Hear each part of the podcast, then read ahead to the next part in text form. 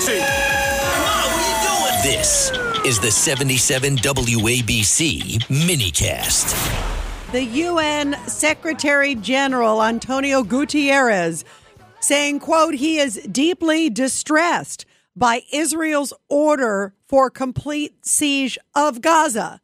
Are you kidding me? The United Nations that has done nothing to defend basically Israel every single time votes against Israel, it seems, because Russia and China are part of the Security Council.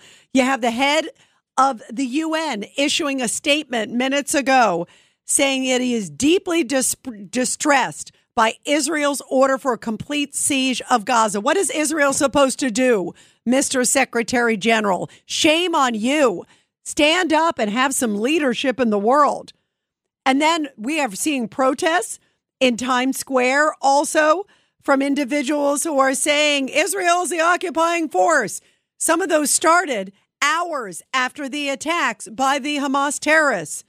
What planet are these people on? Don't they understand? We are on the verge of potentially a world war. And this president, our president's doing nothing. You have the security secretary general there of the UN saying Israel basically shouldn't be so aggressive. Are you kidding me? Level the Hamas, level every single building that they take care of. Obviously, try to get the good people out, but this is insane. And this comes as the word is that Israel is amassing troops and tanks near Gaza ahead of what they believe will be one of the biggest, if not the biggest, ground invasion in Israeli history. And no doubt, after 5,000 rockets were launched at them by Hamas terrorists over the weekend.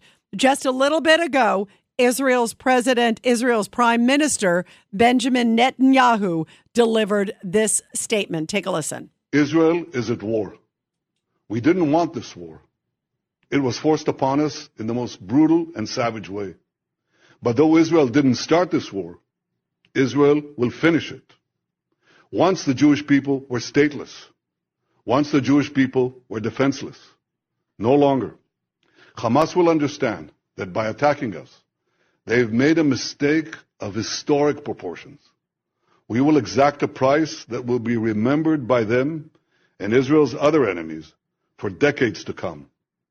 The savage attacks that Hamas perpetrated against innocent Israelis are mind-boggling, slaughtering families in their homes, massacring hundreds of young people at an outdoor festival, kidnapping scores of women, children, and elderly, even Holocaust survivors.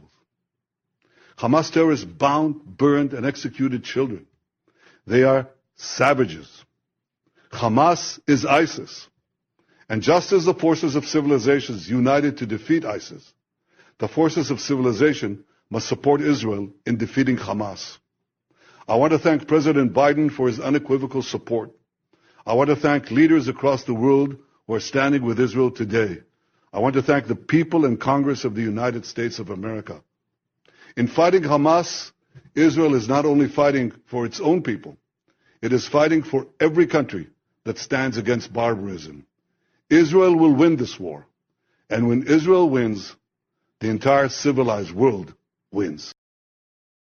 And there are gruesome reports tonight uh, that an elderly woman was executed, her home burned right there, that they are raping women, that they are executing and beheading Israeli soldiers.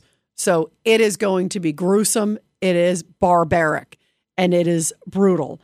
And how dare the UN Secretary General put out a word that he's distressed of Israel's response in Gaza? Are you kidding me? Shame on the Secretary General. If the United Nations had any sort of sense of leadership, uh, there wouldn't be uh, this sort of gray tactic. They would stand up and defend Israel, which has just been attacked mercilessly. If you're not going to defend the attacks against Holocaust survivors and children, what does it take, Mr. Secretary General? I am disgusted at that comment tonight.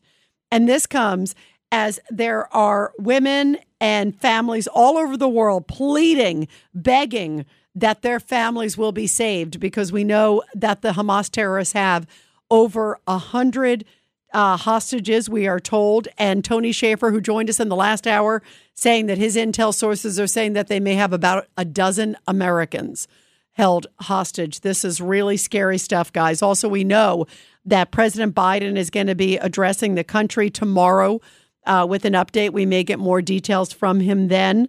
Uh, we know that also the carrier strike group, the USS Gerald Ford, which is the new strike group, which has fighter jets and lots of capabilities attached to it, that is now in the region. And things are going to get very difficult and very brutal.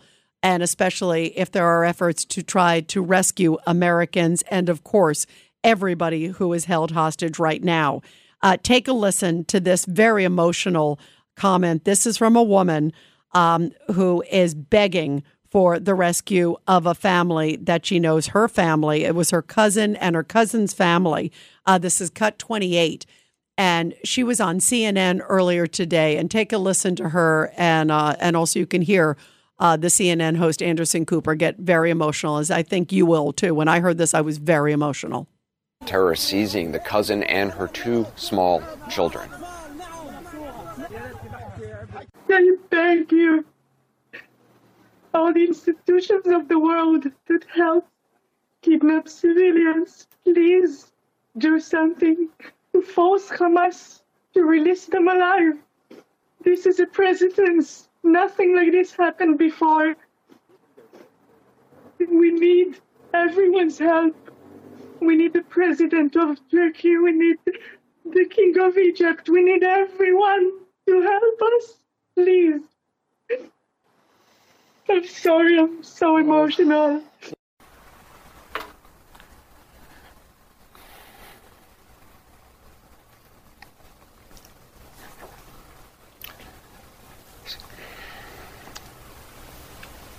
CNN's Hadas Gold is in Jerusalem for us tonight. Hadas, Hamas had just issued a new threat involving civilian hostages. Can you talk about that? Really difficult stuff. Really emotional to hear.